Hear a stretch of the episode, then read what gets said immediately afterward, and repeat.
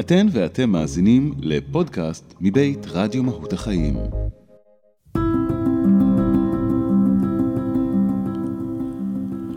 שלום, שלום, שלום. ברוכים הבאים, ברוכות הבאות. עוד פרק של המניע. אה, אני אלון נוימן. אני מקווה שאני תופס אתכם במצב טוב. נושמים סדיר, רואים אה, בהיר, שומעים סביר. זה לא מובן מאליו אף פעם, ובטח לא עכשיו.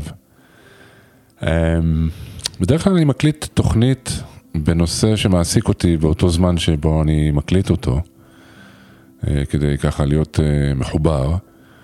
השבועות האחרונים היו תחת השפעה של המלחמה והמצב הקשה שאליו נקלענו כולנו, ובמסגרת ניסיונותיי להיות אה, חיובי עדיין, שאלתי את עצמי מה הייתי רוצה עכשיו. או יותר נכון, איך הייתי רוצה להתמודד? מה עוזר לי להתמודד? בתקווה שאולי זה יכול לעזור גם לאחרים. אז במסגרת שיחה שהקלטתי כאן עם חברי היקר איתי מאונטנר באחת התוכניות, הוא סיפר לי על רוטינת בוקר שהוא התחיל לעשות, שהיא למעשה סוג של מדיטציית בוקר, שאותה מעביר יוסי גינצברג. בכל בוקר יוסי משתף uh, הקלטה של ישיבת הבוקר, כפי שהוא קורא לה, שבה הוא uh, חולק כיוון מחשבה, דרך הסתכלות, כלים להתבונן בעזרתם על היום שמגיע, ועוד ועוד ועוד. אז כבר כמעט חודש שאני יושב בבקרים עם אוזניות, מאזין ליוסי ולוקח אותו איתי במשך היום. ההוראות הן מאוד פשוטות, נגישות, ובו בעת מאוד מעמיקות, חכמות, מהדהדות. ואחד הדברים שיוסי מציע קשור לתנוחת הישיבה עצמה, אבל גם לדרך התמודדות. והוא מדבר על גב זקוף. זה תפס אותי מאוד, אה, אני חייב להגיד, והשבוע הביא אותי לחשוב על העניין הזה של זקיפות קומה. אמנם יוסי מדבר לא מעט גם על אי עשייה, אני כל הזמן אומר שההוראות היחידות בישיבה זה לא לעשות כלום, מצוות אל תעשה, הוא קורא לזה, אבל זקיפות הקומה היא עמדה. עמדה הפוכה אולי לעמדה השפופה, הקורבנית, המתמסכנת. אה, הרבה מאוד מדובר בימים האלה על גבורה, על מעשים הירואיים של גברים ונשים וילדים מה-7 באוקטובר ועד היום. וכמובן שאנחנו בעיצומה של מכה כואבת מאוד, שמביאה איתה הרבה עצב, הרבה פחד וייאוש. וזה עושה לחשוב על היכולות שלי, שלנו, אה, להתמודד, להמשיך, להיות אקטיביים וחיוביים. אמ, פעם חלק מהחינוך היה לשבת זקוף. אה, היו אומרים לנו כל הזמן, שב זקוף. אני לא יודע אם זה נבע מטעמים של בריאות בלבד, אבל גם כשרואים סרטים כאלה על חינוך אריסטוקרטי, מרגישים את הדגש על ישיבה זקופה שיש בה מן הגאווה, מן החזקה פנימית כזאת של הגוף. וזקיפות באמת משדרת ביטחון, כוח, עמידה נחושה. זה נחקק בגוף ובנפש. והעניין הוא שזה לא כל כך קל להחזיק את זה לאורך זמן. יש כמובן את אה, זקיפות הקומה הלאומית, את ההקשב הצבאי, שמותח את הגוף, שחלילה לא יהיה רפיון, כי רפיון משדר אה, השפלה, בושה, אה, זנב בין הרגליים, ולכן הדרישה היא לזקיפות. אותי מעניין לבדוק את עניין הגב הזקוף, כפי שיוסי מסביר, זה קשור לדרך שבה אני פוגש את המציאות. את מה שמגיע מולי, את מה שאני פוגש בכל רגע, או ליתר דיוק, איך אני פוגש את כל מה שנקרא בדרכי, מאיזו עמדה. זה כמובן דורש אימון מתמיד, תזכורת חוזרת ונשנית, אה, שבאה לידי ביטוי גם פיזית וגם תודעתית. ותחשבו רגע על איך אנחנו יושבים במהלך היום, אנחנו, האם אנחנו שפוכים על הכיסא או הכורסה, אה, איך אנחנו עומדים, איך אנחנו הולכים. האם הכתפיים נופלות קדימה, האם החזה פתוח, אה, כי כוח המשיכה עושה את שלו, ואם אני לא שם לב הוא מושך אותי למטה. אני שם לב שכשאני מזכיר לגוף שלי להזדקף, זה חוזר בהד גם לתודעה. אה, כי כל כך קל ומפתה לוותר, לתת לכוח המשיכה להוריד אותי למטה, במיוחד אחרי שנים של חוסר מודעות. כמובן שכמו בכל דבר נדרשת כאן מידתיות, אה, זאת אומרת לא מדובר על זקיפות כזאת שתביא לאיזה מין התבשמות יתר, לגאווה, להתרברבות והתנשאות או אפילו להיבריס, שבדרך כלל יביא גם אה, מכה כואבת על האף אחר כך, אבל בואו נגיד שאני לא מרגיש שאני מתקרב לשם, אני אסתפק בהכרה בערך עצמי, הכרה במסוגלות וברצון ובנכונות אה, לקבל את כל מה שבא אליי בגב זקוף ובראש מורם. אז אה, אני שמח להגיד שאני פניתי ליוסי גינזברג וביקשתי לשוחח איתו על העניין הזה, ולשמחתי, אה, הוא יהיה איתנו כאן, ממש עוד מעט, לדבר אה, מתוך הניסיון הרב שלו והתרגול והדרך שבה הוא מסתכל על הדברים, על העניין הזה. הפורמט יהיה קצת שונה, כי אני מנצל את ההזדמנות של השיחה הזאת ולעשות שיחה שתהיה כמובן יותר ארוכה מהרגיל. אבל עדיין יהיו פה אה, אסי עזריה ואיתי מאונטנר. אז אם אתם יושבים, זה הזמן להזדקף קצת, לנשום אה, נשימה טובה ולהמשיך להאזין.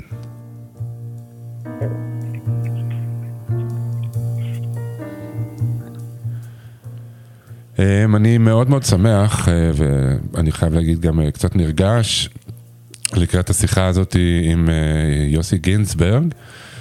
שמוכר בוודאי לרובכם אה, מהספר בחזרה מיטואיצ'י, שהוא חיבר בעקבות ההרפתקאות שלו בדרום אמריקה. הוא מרצה, הוא מאוד מבוקש בעולם, אה, מוביל תהליכי התפתחות, אה, ואיש יקר all over the place, אז שלום לך יוסי.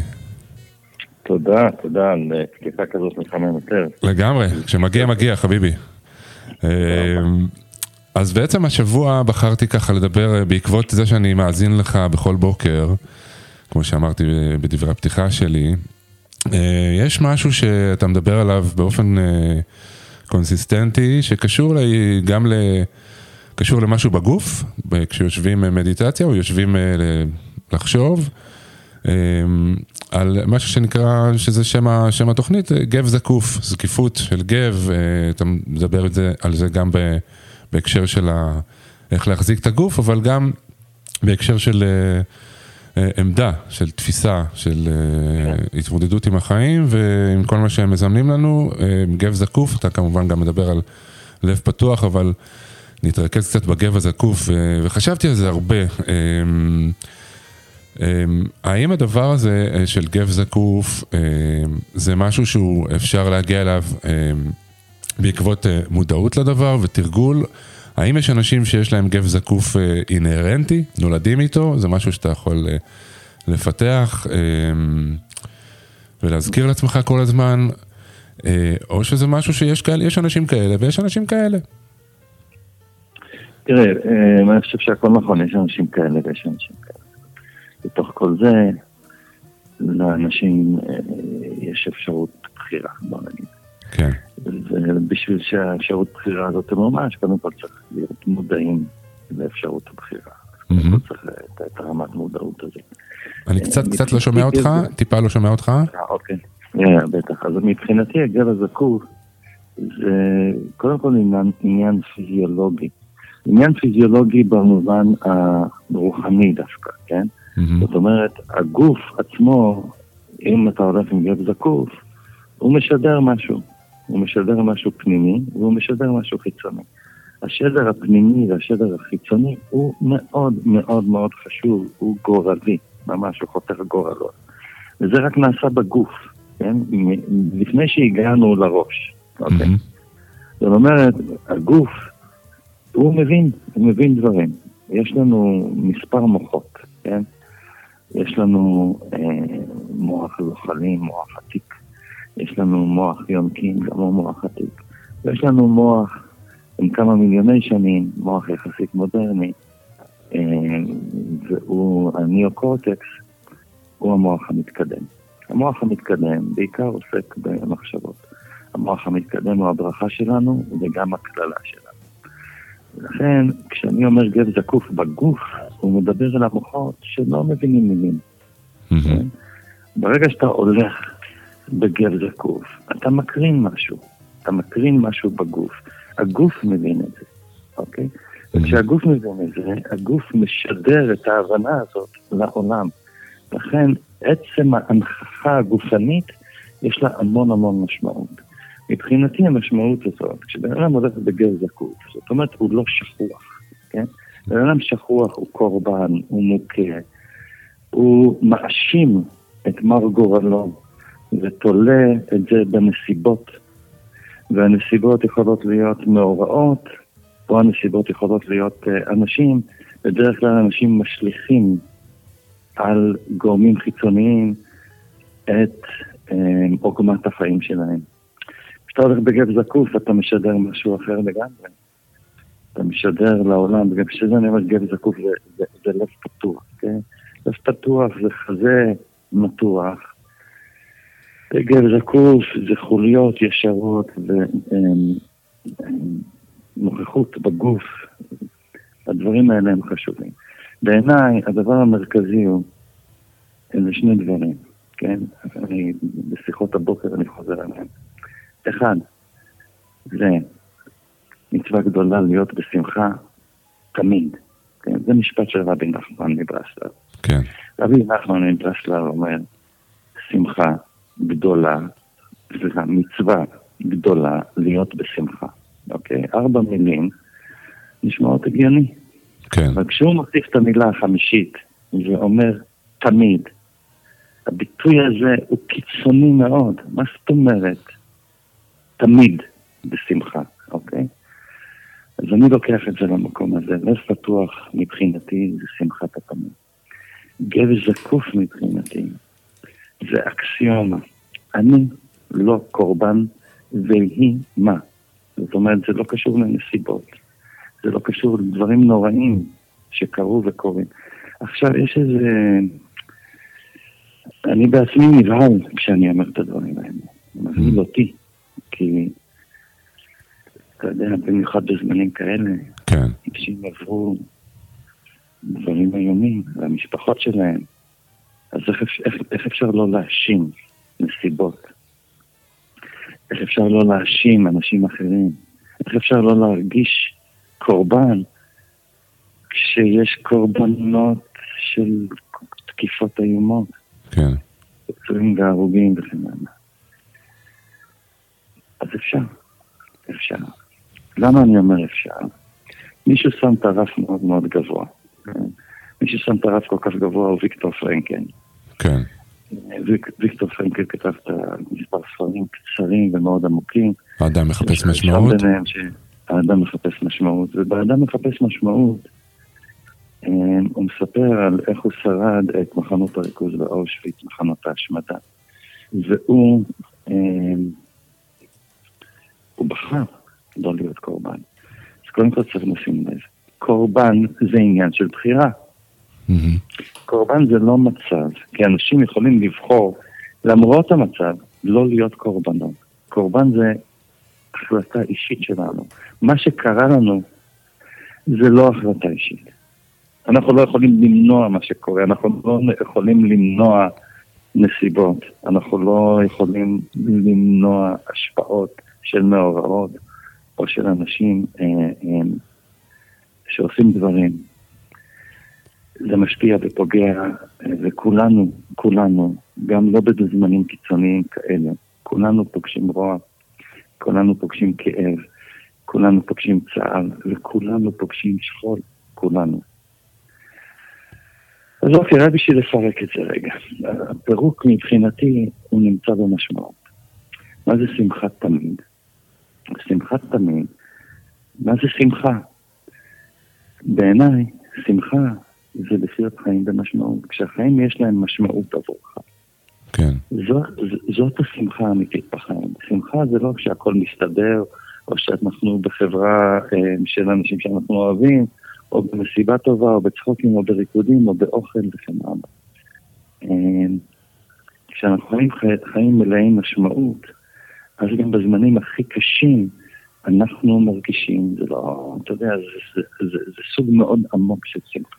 את, את העומק הזה של השמחה אפשר לקחת למקומות הכי קיצוניים. מהמם. אני אומר את זה בהמון המון יראת כבוד ומאוד זהירות. ואני עדיין אומר את זה. אני פגשתי אה, הורים שכולים, וברגע שהם יוצקים משמעות לתוך השכול, הם עדיין יכולים לחיות את שמחת התמיד. אה, אני אספר על אה, קרן רונן,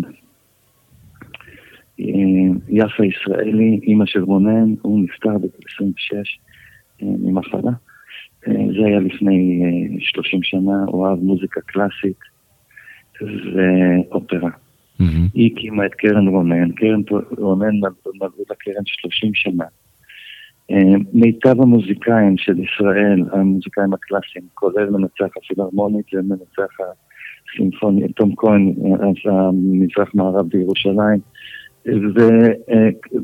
ונגנים וזמרים מכל אה, אה, המרחב הזה של אופרה ומוזיקה קלאסית. הם יוצאי אה, קרן רונן. אז יפה ישראלי איבדה בן, אבל היא חיה את שמחת התמיד. ההנצחה והפעילות שהיא עשתה למען הגעגועים שיש לה, מחזיקים את רונן בחיים. וזה סוג של שמחת תמיד, לזה אני קורא שמחת תמיד. אני יכול לתת עוד דוגמאות, לצערי כולן כואבות. כן, אה?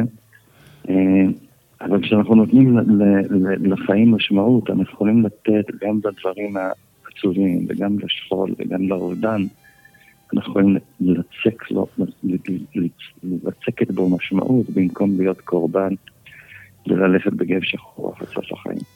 אז זה זאת קצת, בחירה. זה זאת קצת, בחירה, מה שקורה לנו זה לא בחירה, אבל האם להיות קורבן זאת בחירה, גם כן. במקרים הנוראים ביותר.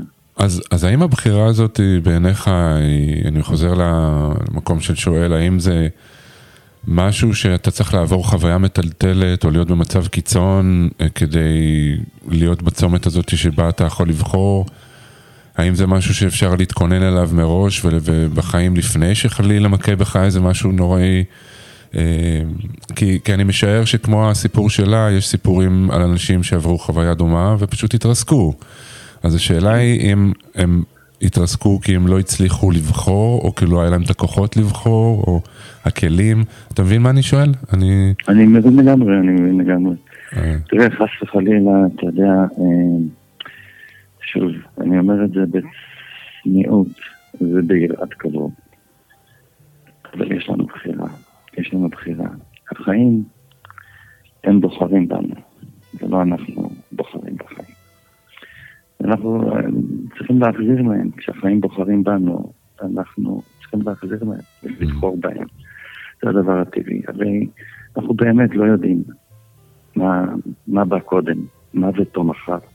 על השאלה הזאת אף אחד לא יכול לענות. מה כן. בא קודם, מוות או מחר? אף אחד לא יכול לענות על, ה, על השאלה הזאת. כן. התשובה היא, אנחנו לא יודעים. מהמם, אני לא מדבר על מצב כזה, כמו היום. כן, אבל זכור לפני איזה שלוש שנים, אה, הגעתון עלה על גדותיו והציף את נהריה. ואיזה בחור נסע לעבודה, בחור בן 38 נסע לעבודה וראה רכב תקוע. ואיזו אישה טובעת, הוא קפץ פנימה, הציל אותה והוא טבע ומת. מה בא קודם?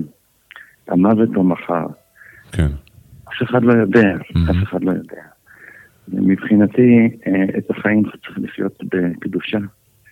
את החיים צריך לחיות בהכרת תודה. גם כשקשה. אנחנו אה, צריכים ללמוד בחיים שכשקשה, אז אנחנו יודעים לחיות קשה, וכשכואב, אנחנו יודעים לחיות כואב. יש הבדל בין אסון לבין קורבן. יש הבדל בין כאב לבין סבל. כן? כן, אסונות ודברים קשים קורים לנו, הקורבנות היא בחירה שלנו. כאבים, מחלות, צרות, בעיות, אף אחד לא מתחמק מהם. סבל זה עניין של בחירה. אם מישהו בוחר להיות קורבן, אז, אז כנראה שאיפשהו בפנים אה, הוא חושב שזה משרת אותו באיזושהי דרך, נכון? גם אם, גם אם בסופו של דבר לא. גם אם בסופו של דבר זה סבל מתמשך ובעצם החיים אה, נכון. מפספס מה אותם. שמשרת אותו זה, זה כאילו, אתה יודע, זה בדיוק... אה, בדיוק זה. מי שקורבן, הוא לא אחראי. זה מה שלהיות קורבן אומר. מהמם, ברגע שאתה קורבן, עצם המילה הזאת קורבן, זו, זו מילה שמאשימה מישהו אחר. כן. אתה קורבן של משהו, או מישהו.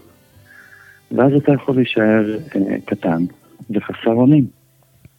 אתה יכול כמובן גם להאשים את. עצמך, אני לא נכון? אשם, זה, זה, זה מישהו אחר אשם. זה מה, מה, מה, מה קורה כשאתה לא קורבן? אתה אחראי. ההפך מקורבן זה אחראי, כי כן. קורבן אומר, אני לא אחראי, מישהו אחר אחראי, מישהו אחר אשם, כן? וכשאתה אומר אני לא קורבן, אתה לוקח אחריות. וזה כבר אה, דבר שרוב האנשים אולי לא רוצים אחריות. כן. הם מעדיפים להיות קורבנות. אנחנו רואים, כאילו, אנחנו קורבנות של מציאות, קורבנות של אה, פוליטיקאים וכן הלאה. או בכלל, אתה יודע, קונספירציות. זה כן. דבר נפלא קונספירציה. בטח. כי אז אתה לא אשם, יש, אה, אתה יודע, הקבל אשם, או, או כן. אה, דבוס וכן הלאה, 2030, אתה יודע, אנשים מוצאים אה. מלא קונספירציות. אני אומר, אפילו אם הקונספירציות נכונות, ברגע שאתה מאשים מישהו, אתה מבטל את הכוח שלך. כן. זה נוטל ממך את הכוח. אותי, כן, אותי אה, תמיד.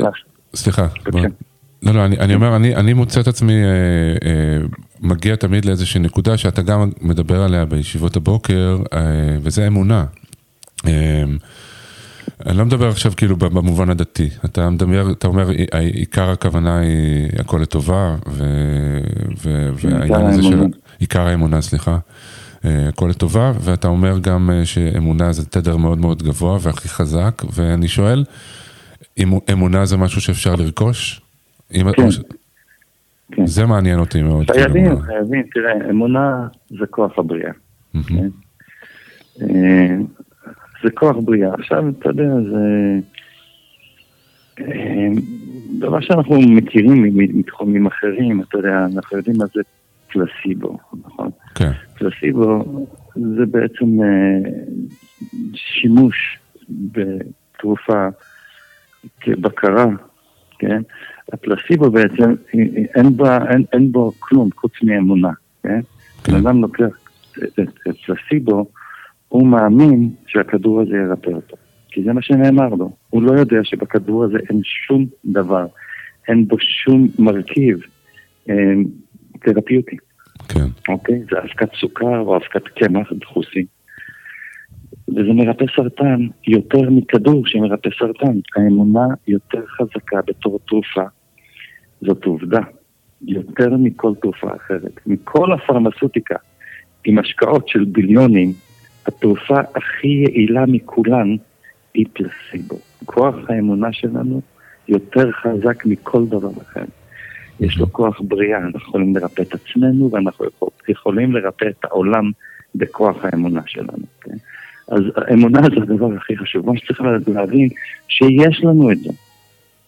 זה העניין, אנחנו לא עניין שאנחנו צריכים לחזק את האמונה, כי יש לנו את זה. האמונה שיש לנו זה האמונה שאין לנו. וזאת אמונה בפני עצמה. Hmm, אם אנחנו לא מאמינים, אנחנו מאמינים שלא. לה- להאמין שלא זה נקרא נורסיבו. נורסיבו זה האח התאום של הפלסיבו, כן? זה כשאתה מאמין שלא, יש לזה את אותו כוח כשאתה מאמין שכן. אז זה לא שאנחנו צריכים לחזק את האמונה. כולנו מאמינים, אבל רובנו מאמינים שלא. ואפשר להפוך את זה? זה הפיך? אפשר להפוך את זה, אפשר להפוך את זה. אה, בשביל להפוך את זה, פשוט זה קודם כל הבנה לא מספקת. כן, הבנה לא מספקת, בשביל זה כשאני עושה בבקרים, אני חוזר על הדברים. כאילו, בוא, בוא נגיד שהבנה זה פורץ דרך. הדרך הפרוצה היא, היא לא נוחה להליכה. זאת אומרת, אנחנו נלך לדרך הישנה. אני מדבר על מבחינה נוירולוגית. כן, ברגע שאתה לומד משהו חדש, יש לך רעיון חדש, זה, אמ, במוח נפרצת דרך, איזה תוואי, תוואי נוירולוגי חדש. אבל למחרת, התוואי הישן הוא כבר כבוש. הרבה יותר נוח לחזור לתוואי הישן. המוח עושה את זה באופן אוטומטי. כן, אנחנו חוזרים כל הזמן לדיפולט, אנחנו חוזרים לאותו מקום ואנחנו חיים את החיים ב-repeat. החיים זה לא חזרה, העתיד זה לא מה שהיה פעם. אנחנו צריכים להביא את הטריות הזאת כל יום מחדש. אנחנו צריכים להביא, הנה היום חג המולד, כל יום חג המולד. זאת אמת. היום יום הולדת, כל יום יום הולדת. זאת אמת. צריך לקחת את זה יותר קיצוני, יותר קיצוני. אני אני לוקח את זה באמת, אם אני מודע, אני לוקח את זה לכל נשימה, כל נשימה. שום דבר לא מובן מאליו. וצריך להביא את העוצמה הזאת לחיים. ובתוך העוצמה הזאת, כן, אה, אנחנו, כיוון שיש לנו כוח בריאה, יש לנו השפעה ענקית על העולם. אחד הדברים, שוב, שאני אומר הרבה בבקרים, זה משפט של חז"ל. העולם אינו כפי שהוא, העולם הוא כפי שאנחנו. זאת אומרת, בעניין הזה, כפי שאנחנו, כמובן יש עניין של מסה קריטית. מה שאנחנו רואים משתקף בעולם זה את מצב התודעה של האנושות. זה מה שקורה. מה שאתה רואה כן. זה מצב, מצב התודעה של האנושות. כמובן, אנחנו חיים בחבל ארץ, אנחנו רואים מה קורה בחבל ארץ הזה. אבל אנחנו רואים גם את העולם, אנחנו כרגע כל כך עסוקים ובצדק, אה, ומתרכזים במקום הספציפי הזה שלנו. אבל אנחנו רואים גם שהעולם עצמו כפלנטה אה, ממש סובל סבל רב, העולם עצמו, כן. אה, הכל כתוצאה ממודעות אנושית.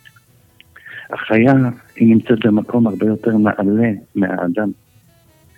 אני אומר, מותר החיה מן האדם, ולא להפך. האדם הרבה יותר נמוך מהחיה. בגלל שלחיה אין ניאו-קורטקס, אוקיי? ולכן היא לא נפרדת. הרי מה שמפריד אותנו, כמו שאמרתי, השכל שלנו הוא הברכה שלנו, אבל הוא גם הקללה, והוא יותר הקללה מאשר הברכה. חיות לא מסוגלות לא להיות טבע. החיה היא הטבע. כן. החיה היא הטבע עצמו. הטבע הוא הכל. גם האדם הוא הטבע. אבל לאדם יש את הכוח המדמה, הוא יכול לדמות שהוא לא.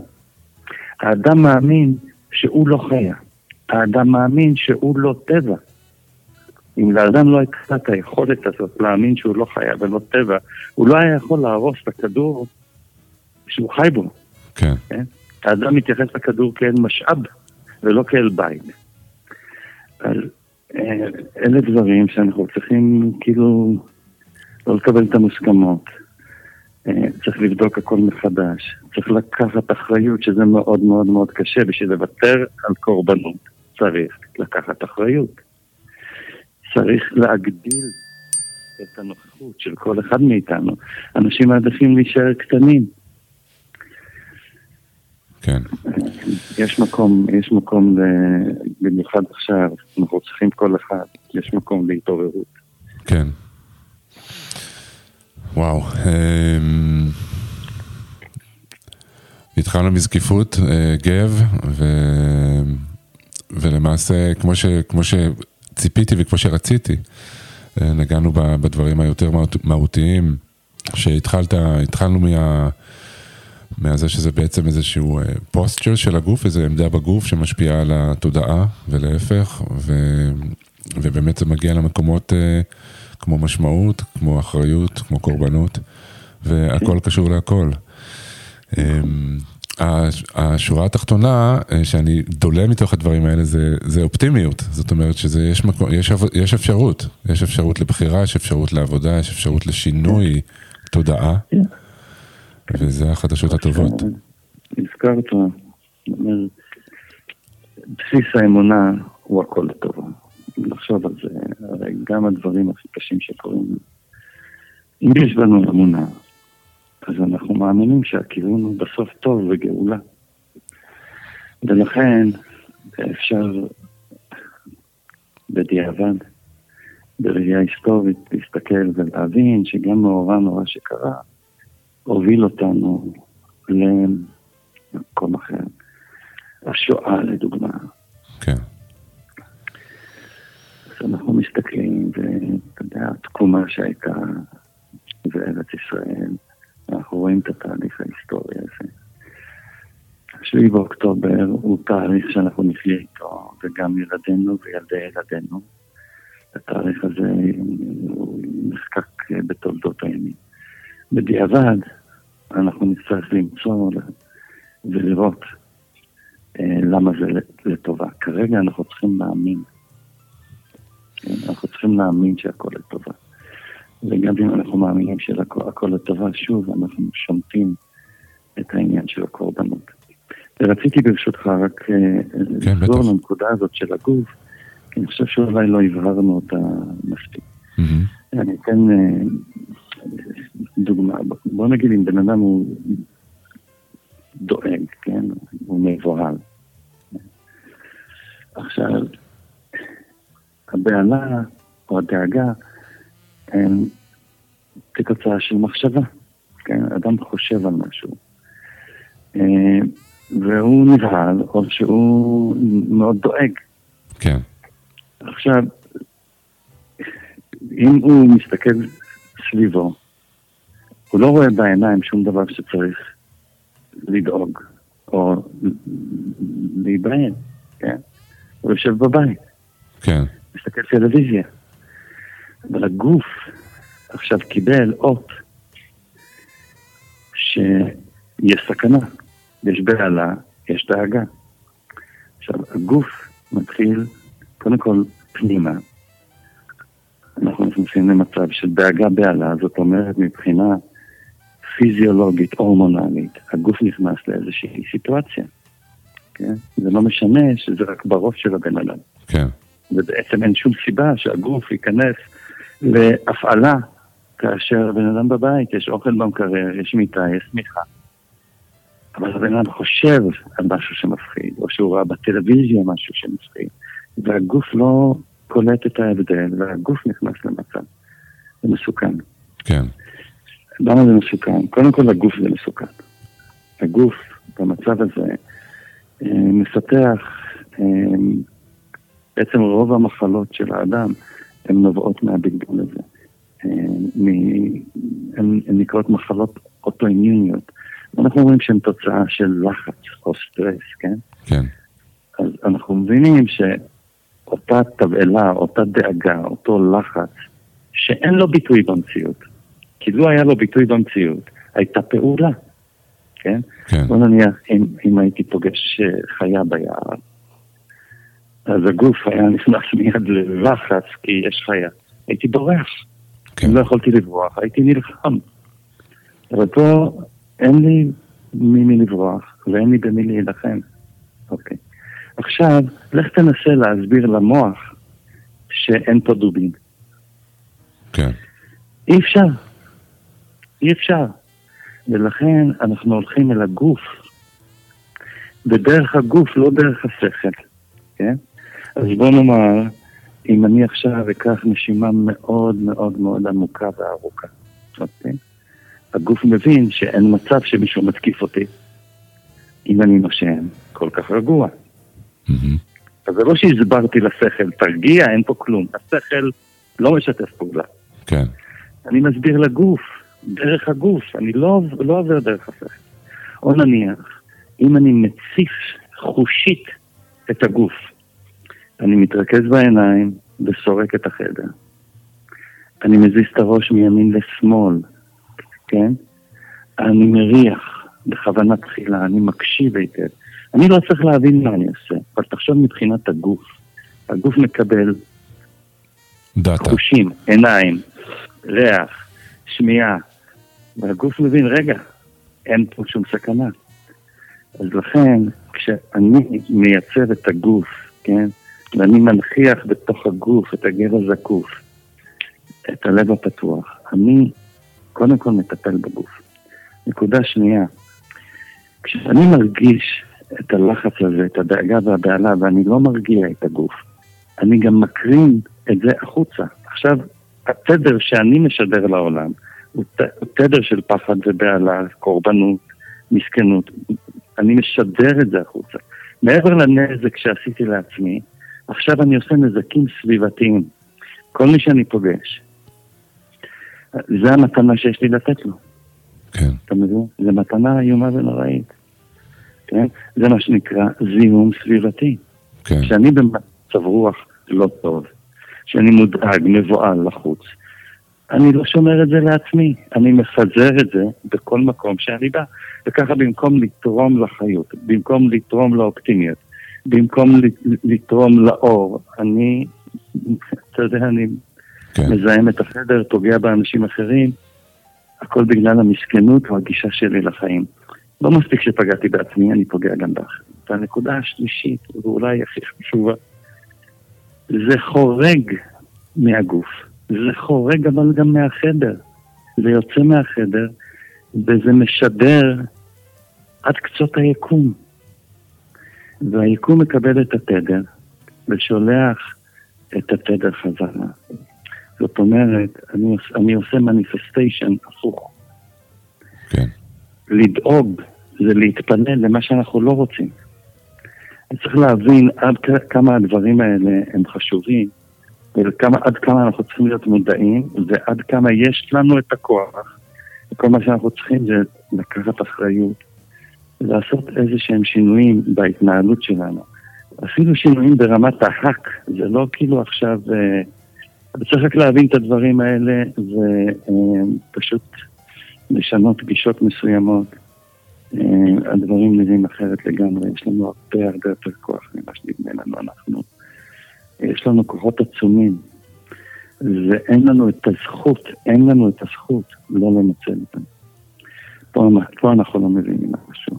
אסור לנו להקטין את עצמנו, אסור לנו. זה לא זכותנו להיות המיטב שאנחנו יכולים. זאת חובתנו להיות המיטב שאנחנו יכולים. לכן הקריאה להתעוררות, במיוחד עכשיו. יוסי, אני לא מוצא מילים להודות לך. אה, אני, כאילו, אני, אני עדיין under the influence אה, של אה, לשמוע ולהטמיע את מה, ש, מה שאמרת עכשיו. ורק אני מזכיר שבאמת, כמו שאמרת קודם, זה, יש לנו נטייה לפעמים להקשיב לדברים כאלה ולהגיד, וואו, מדהים וזה, ולהמשיך הלאה. ו, וכמו שאמרת, רק דרך הטמעה וחזרה ואימון והתעקשות ובחירה יומיומית ושעה-שעה, או כמו שאמרת, נשימה-נשימה, יש, יש אפשרות באמת להפוך את זה למציאות. אלון, אולי תזמין את המאזינים להצטרף לקבוצת בוקר. בשמחה, אה, אני אעשה זאת, אני מזמין אותם עכשיו, כי הם מאזינים לנו להצטרף לקבוצת הבוקר שלך. אה, מי שמעוניין אה, יכול איכשהו או בדף הפייסבוק של המניע, או לנסות ליצור קשר, ופשוט להצטרף, זאת קבוצת וואטסאפ, ופשוט אפשר להצטרף, ו... כן, כל אחד יכול להצטרף, כל אחד יכול לצרף, אני רק אגיד... זה תרגול בוקר של 25 דקות. התרגול בוקר יכול לעשות גם בערב, בלילה. כן. אה, זה מאוד מאוד פשוט, אבל זה יוצר חזרה, והשניות הזאת היא זאת שבעצם עושה שינוי. רעיונות ויכולים לתת השראה, אבל כדי לעשות שינוי אנחנו צריכים אה, לחזור ולתרגל. והישיבת בוקר הזאת היא מנכיחה בחיים, גב זקוף, לב פתוח, אמונה חיובית, וכולם מוזמנים בשמחה להצטרף לקבוצה. אני רק יכול להמליץ על זה בחום, אה, בתור אחד שכבר חודש עושה את זה בעקביות. אה, אז שוב, אני ממש מודה לך אה, גם על הזמן, גם על כל הדברים שאמרת, ומעורר השראה. ואני מאחל לנו באמת שנצליח לקחת אחריות ולשנות את המציאות שלנו. יוסי גינצברג. נעשה ונצליח. אמן. תודה, תודה. תודה רבה לך. מאוד נהניתי לפגוש אותך, ותודה שאפשרת לי לחלוק. תודה רבה. תודה, יוסי.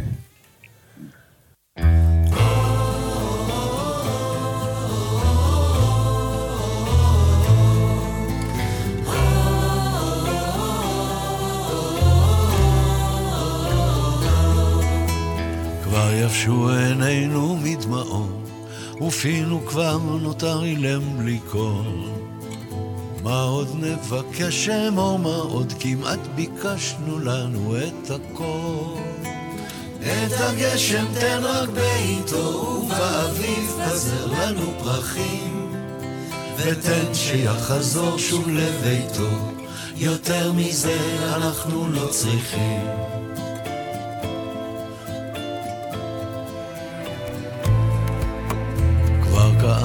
אלף צלקות, עמוק בפנים הסתרנו הנחה. כבר יבשו עינינו מלבכות, כמו שכבר עמדנו במבחן. את הגשם תן רק בעיתו, ובאביב בזל לנו פרחים.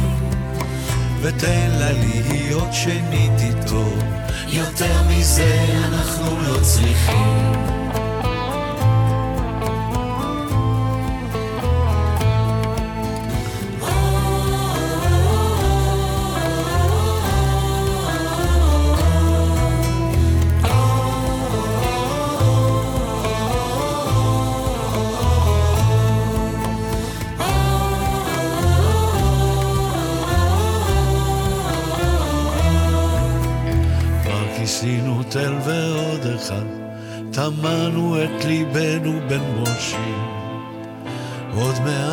תפרוץ ההנחה, קבל זאת כתפילה מאוד אישית. את הגשם תן רק בעיתו, ובאביב בזר לנו פרחים. ותן לנו לשוב ולראותו, יותר מזה אנחנו לא צריכים. את הגשם תן רק בעיתו, ובאביב פזר לנו פרחים. ותן לנו לשוב ולראותו, יותר מזה אנחנו לא צריכים. ותן לנו לשוב ולראותו, יותר מזה אנחנו לא צריכים.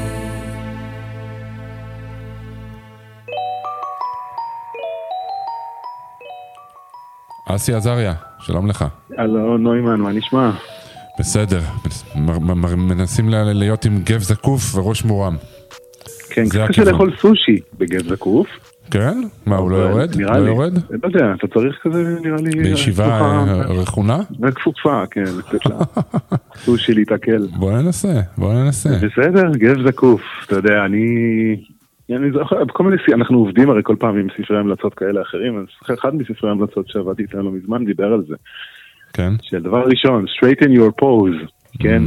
כן. אה, אתה תזקוף את הגב, שכמות בפנים, גם אתה יודע, מי שעושה יוגה מכיר את זה שהעבודה, לזקוף את הקומה, שיש כמו קו אחד שעולה מקצה הראש ועד העקביים, ואתה ככה עומד ומרגיש אותו, והכל ציר אחד. כן. אה, alignment. ואנחנו מכירים, כן, אנחנו מכירים את היתרונות של זה, זאת אומרת, הוא, הוא טוען שם בספר, וגם הרגשתי את זה, שכשאתה עולה, יוצא ברחוב, אם אתה הולך כפוף או הולך אה, זה, כל האטיטוד שלך אחר, כל היחס אליך אחר, כל... לגמרי. כל ה... וזה משפיע עליך, זאת אומרת, גם אם אף אחד לא מדבר איתך, אתה עצמך מרגיש יותר, יש משהו בגוף על נפש, כן? כן. שמתי זוקף את הקומה, אפילו בצורה מלאכותית קצת. אממה, שזה החזיק לי כמה ימים, אז שכחתי, אתה יודע. זה לא- אהה, זהו, אז אה, העניין הוא, לא. כן, כן, כן. תשמע, הייתה לי עכשיו אה, שיחה ארוכה. עם אה, יוסי גינצברג, ובין השאר, אחד העניינים זה, אתה יודע, זה... זה חייב להיות אימון יומיומי, ושעה שעה, ולהזכיר, נכון. ולהמשיך להזכיר, ולהמשיך למה להזכיר. בעצם? למה, טוב, זו שיחה אחרת, אבל כן. למה בעצם הבנו? לכאורה אוקיי די. כנראה שיש מרכיב בתוכנו שהוא כמו כוח משיכה שמושך אה, למטה כל הזמן, Mm, ואתה צריך לתת קונטרה. זאת אומרת, יש איזה... הגורם המפר, איך שקוראים לזה בימים, הגורם שמוריד אותך למטה תמיד עובד. כן. הוא לא לוקח חופשים, אין שם חל"ת, הוא פשוט... אה, הוא בא לעבודה כמו שעון. כן, הוא מושך, הוא בא להוריד אותך. עכשיו, כן. בסדר, אתה צריך לתת את הקונטרה, ואנחנו לא תמיד מסכימים לשאת את זה, אנחנו רק רוצים אה, שקט ושלווה, ביי ביי. מצאתי חנייה, תודה רבה, לא צריך עזרה. ממש. אז אה, זה... זה נראה לי כן, אחד אבל אתה יודע, הרוב. כן. מה? סליחה. מה זה? לא, לא, תמשיך. אני אומר זקיפות קומה, יש לי ימימה, מורתנו, זיכרונה לברכה, שמעולם לא פגשנו, כן? כן, יש משפט מאוד יפה, שמקשר אותנו לתוכנית הקודמת שעשית, כן. שהיא אומרת הרכנת ראש, שהיא זקיפות קומה. או, אז בוא נ- בוא תסביר כל לי. האוקסימור, המשפטים הסותרים האלה, כן? הרכנת ראש היא זקיפות גומה. בוא בוא תסביר שזה את זה. לכאורה הפוך. סותר, כן.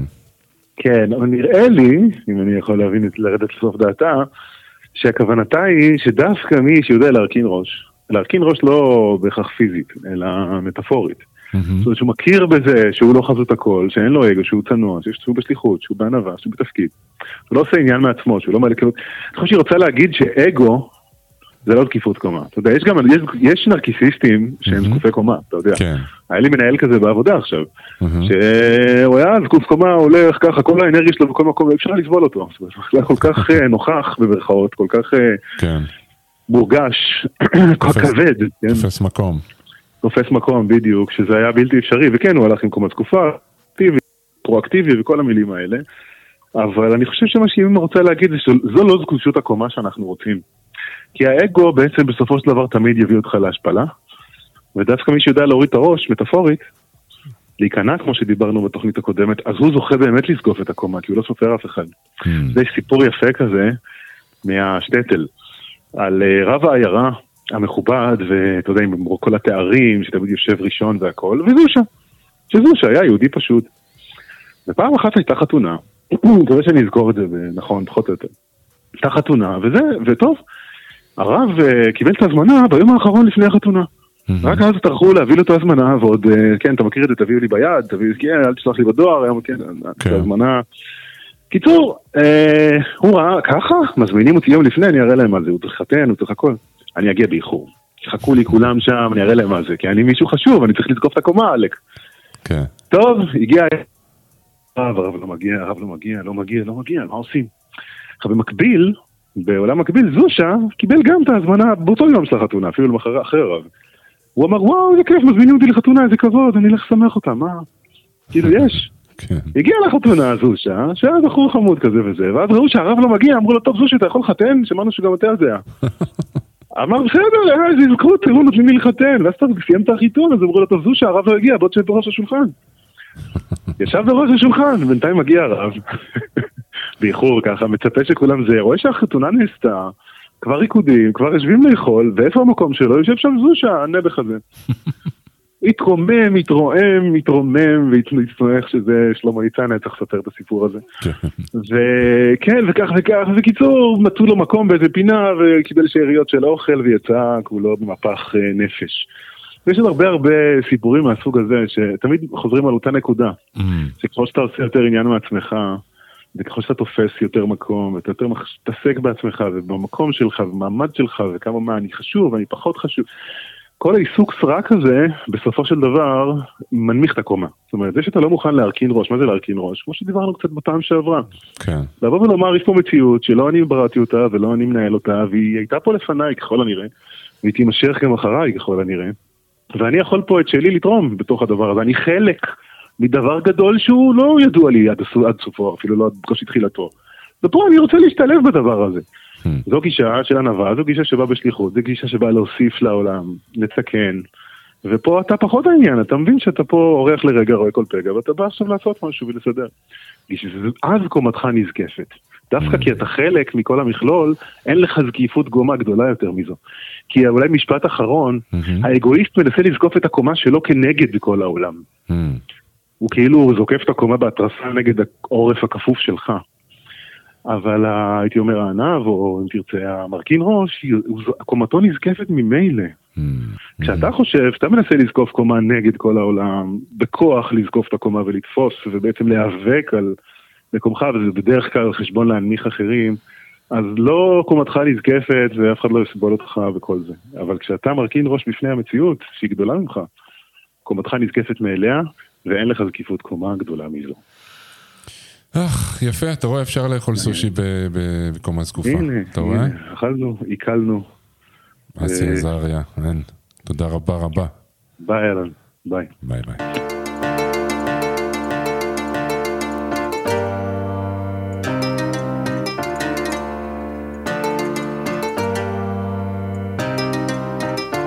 תמיד זוכר ללכת עם הראש זקוף יום אסל יום בסל אני לא לחוץ. והשמיים רחוקים לשם אני רוצה לעוף. אין קסם אין כישוף אז נתחיל לעוף. אה, אה, אה, כל יום נראה אותו דבר, סביבי גדל טירוף. בפלאפון ג'יי קול שומר על ראש זקוף. כותב את הביוגרפיה שלי על ביט שחוזר בלופ. עייפות הולכת ובאה מהמסע על הגוף רחוק מהזיוף לילות שאני ינשוף אין קיצורי דרכים, לא מכיר את העיקוף בעולם כזה צפוף לא קל להיות אדם שקוף. לא שומר בבטן כלום, האמת שלי בפרצוף. גם שאני פה אני נמצא בכל אזור. חורט על ההיסטוריה עם המיקרופון תזכור. אנשים מתים אבל שירים חיים לנצח. סוף שנה כל המבקרים ציון לשבח. יותר טוב מזה אין. הכל תקין שם את הפין למי שלא הקשיב לי אז היום אני לא זמין. חי בין נתניה חדרה לסירוגין את הרווח מקבל הלב שלי טיפין טיפין. תמיד זוכר ללכת עם הראש זקוף. יום אסל יום באסל אני לא לחוץ. והשמיים רחוקים לשם אני רוצה לעוף. אין קסם אין כישוף אז נתחיל לעוף זוכר ללכת עם בראש זקוף. יום אסל יום באסל אני לא לחוץ. והשמיים רחוקים לשם אני רוצה לעוף. אין קסם אין כישוף אז נתחיל לעוף וופטי בגידי בופטי וופ, תרים כוסית, דפוק את השלוק, תרגיש טוב עם עצמך, רק תישאר פשוט, שלא תהיה פה שום טעות, אין יציאה ואין מילוט, האשליה היא חבל דק בין החלום למציאות, אה, זאת אומנות וזה להיות על ביט ולופ, חזה מתוח, ראש זקוף, זה באיכות, לא בכמות, יש מקורי ויש זיוף, יש מסתורי ויש צירוף, מה האפשרות מול ההסתברות והסבירות שכל טירוף, אה, אם נבין את המשמעות של התמדה ודבקות, ככה נראית תוצאה של התקדמות, בלי התעכבות, אה, שום הייפ, שם את ה Nike, מרים את ה mic, כל פעם מגיע מוזה שמעלה לי את ה excitement, צריך לשמור על איזון, על טמפרמנט, בלי לשכוח שבכל חודש יש payment ל government, זאת לא סיבה שלא נדפוק את החתימה, שוחט, תן במיוט לפני שזה תמיד חוזר זוכר ללכת עם הראש זקוף יום אסל יום באסל אני לא לחוץ. והשמיים רחוקים לשם אני רוצה לעוף. אין קסם אין כישוף אז נתחיל לעוף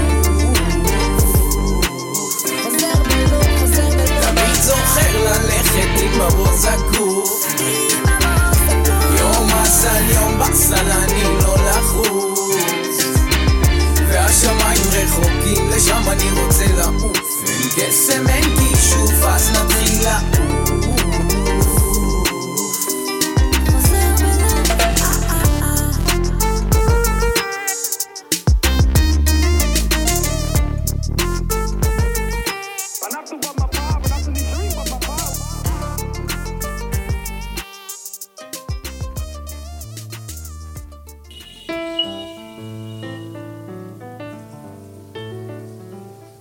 איתי מאונטנר, אלון נוימן. איפה אני תופס זהו. אותך? איפה אני תופס אותך? האמת, האמת, אני ברחוב, אז ייתכן ותשמע המולת חיים. המולת חיים ש- זה טוב. ש- כן, זה ממש טוב. זה גם די חדש ברחובות, כי כן. הייתה תקופה מאוד ארוכה שלא הייתה המולת חיים. כן, חזרה... ועכשיו... אה, תגיד רגע, אז אם אני... אה, רגע, אבל תגיד ככה, תגיד לי משהו אחר, תגיד כמו שאתה לי אוהב רגע להגיד את זה. דבר אחר. דבר אחר, כן, תודה.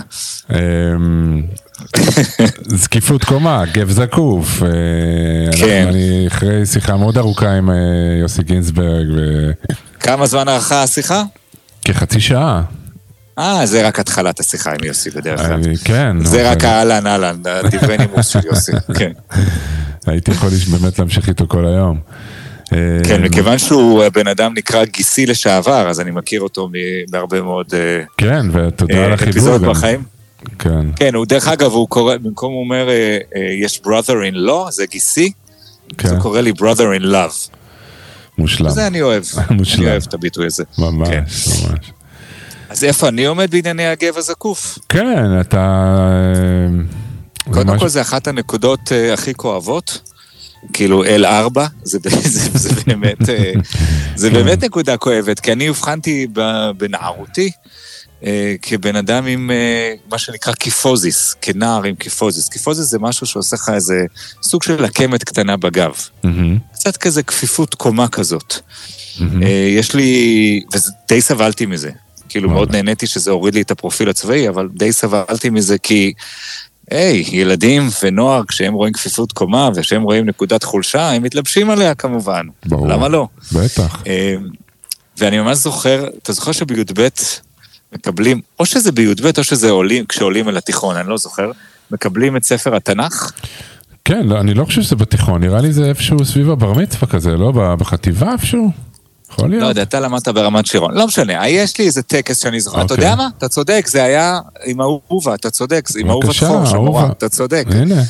עכשיו, אתה יודע, אז אה, אתה, אתה ניגש, יש כזה שולחן של מנהלים, כזה מין טקס כזה בחוץ, יש את מנהל בית ספר ויש את המזכירות ואת המחנכת, את הכל, אה, ואתה לוחץ להם את היד, הוא מקבל את ספר התנ"ך ככה חזק מאוד אה, לתוך הידיים שלך ולתוך הלב שלך, את כל העם הספר והעם הנצח וכל הדברים האלה ישר. היית מעדיף, אה, מה- היית מעדיף להיות כזה בגמר ליגת אלופות, כזה ללחוץ ידיים של... אה, כן, בדיוק, כן, בדיוק. ו- ואני, אה, או בביאנלה בוונציה, כן. ואני, אה, אה, משום מה, זאת, זאת הייתה האופנה אז, Please don't hold it against me, לבשתי סרבל. לא. סרבל כזה, עם, אתה יודע, עם שלייקס כזה, איך קוראים לזה למעלה? נו, נו, אה, OshKosh אוברול, כזה. אוברול. אוברול כזה, כן. ובאוברול, היה לי מתחת, זה היה אוברול ממש בצ- בצבע ג'ינס אה, כזה בהיר, ומתחת הייתה לי חולצה לבנה, וכשאני ניגש ל- ללחוץ לאהובת חורש את היד, המחנכת האלמותית, כן. ולקבל ביד השנייה את הספר, רואים את העקמת שלי. וואלה. וזה צולם, אתה יודע, צולם והודפס, כי זה מה שהיה אז, ואני ממש זוכר את הדימוי הזה כמשהו ש... אללה איסטר, נו, עם הקיפוזיס הזה, עם הח... למה אין לי גב זקוף? Mm, למה אני לא יכול גב זקוף? מה הבעיה? ואז נכנסו לחיי כדורי הטניס. אוקיי. כשאז הייתי שוכב על הרצפה, אה, בחדר שלי, רגליים למעלה על הארון, וכדור טניס בגב מאחורה, בניסיון לדחוף את השכמה השמאלית פנימה, בשביל שזה יתיישר. וואלה. זה כאב? ואז, מאוד, Mm, ואז נכנס, אה, זה גם עוזר, כן? כי זה פותח שם משהו. ואז נכנס התנועה של אבא שלי, תחשוב על האצבע המורה, אה, שפשוט זוקפת את עצמה כלפי מעלה. כל פעם שהייתי הולך כפוף, יושב סביב השולחן אוכל, לא משהו כזה, אבא שלי עושה לי כזה, כאילו, תרים, מה, תיישר כן. את הגב. כן. ויש לי עד היום המון סיפורים עם הדבר הזה. Mm, אחד הדברים שהכי מושכים אותי בבנות ה... אצל בנות, אצל נשים, זה מה שנקרא סטרנום אל עבר העתיד. זה, ה... ה... זה זה שהחזה הזה ככה פתוח, זה כל כן. הרקדניות האלה, וכל כן, אלה כן. שנושאות את גופן, mm, כן. ככה. כן, כן. וזה נורא יפה, כי גם אני יושב עם יוסי, ובא לי, אתה יודע, לקבל את החיים האלה בגב זקוף. ממש בא לי לקבל את החיים האלה בגב זקוף, אבל אין לי. כל פעם שאני מסתכל במראה, אין לי את הגב הזקוף הזה, לא משנה כמה יוגה, כמה פילאטיס, כמה דברים אני עושה, זה לא קורה. אבל- וזה יוצר תסכול, כן. Mm, אבל יש לך את זה, אבל יש לך גב זקוף אה, פנימי? זהו, זה קצת קשה, כי אני פיתחתי אה, תיאוריה שמדברת על בשבחי הנזילות. מהמם. כאילו, יש משהו בלקבל את הכל בגב זקוף, ואני מבין את הדימוי הזה של אה, יוסי, ואני חותם עליו לגמרי. כאילו, אני לא קורבן, ואני לא אה, מקבל את זה בתור כאפה וזהו, אלא אני נעמד איתן אל מול כל מה שהחיים אומרים לי. אבל אני אומר, לא רק שאני חייב להעמד איתן, אני גם יכול להעמד נזלן אל מול הדבר הזה. תחשוב על מים. כן. תחשוב על הדבר הזה, מים, כשהם באים להתמודד עם וואחד סלע ענק שנקרא להם באמצע הנחל והוא מפריע להם, הם בתנועתיות חלקלקה. עוקפים אותו מהצד, Mm, או מתחתיו, או, מ, או מאחד הצדדים, לא משנה, והופה, they find their way out there. כלומר, יש להם אובסטקל, יש להם אבן מול החיים, יש להם משהו שתוקע להם את הדרך. החיים הביאו להם משהו אל אותם מים, אבל הם מוצאים את הדרך לזוז דווקא בנוזליות. mm, ואני מרגיש שהנוזליות הזאת, שהיא באמת מנת חלקי באופי גם, כאילו מעבר לזה שאני כמעט בכל ספה שאני מגיע אליה, או בכל בית קפה שאני יוצא באיזשהו שלב, אני נוזל, אתה יודע, כלפי מטה, כן. אז מעבר לזה, יש גם איזה משהו באופי שהוא כזה, אוקיי, אני זז עם הגוף, אני יכול, יבוא מצד ימין, אני אלך טיפה שמאלה, יבוא מלמעלה, אני אתכופף טיפה ימין, אתה יודע, אני זז עם זה, והתנועתיות הזאת בעיניי, היא לא אנטיתזה לגב, לגב זקוף, היא נכון. המשלימה שלו. היא המשלימה נכון, שלו. נכון, יפה.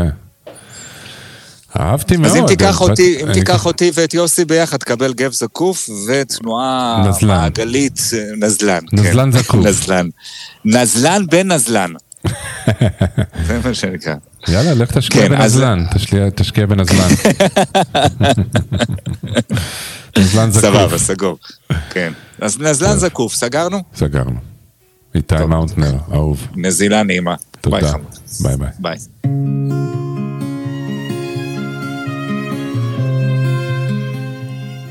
זהו זה, עד כאן אה, עוד פרק של המניע. אני מקווה שהצלחנו אה, לזקוף קצת את אה, קומתכם וקומתכן, לפתוח קצת את החזה ואת הלב. אה, אני רוצה להודות מאוד לכל מי שהשתתף פה, בעיקר ליוסי גינזברג, על השיחה הנהדרת הזאת. תודה רבה לאסי עזריה, איתי מאונטנר. תודה למיכל רוז על העזרה המוזיקלית. תודה מתמשכת לאנשי הרדיו אסי זיגדון וניר סייג. תודה רבה לכם שהאזנתם והאזנתן. אתם מוזמנים, כמו תמיד, להאזין לעוד תוכניות של המניע בספוטיפיי או ב-on demand של רדיו מהות החיים. אני אלון נוימן, מאחל לכולנו אה, ימים טובים ואפשרות אה, לראות את הטוב. ביי ביי.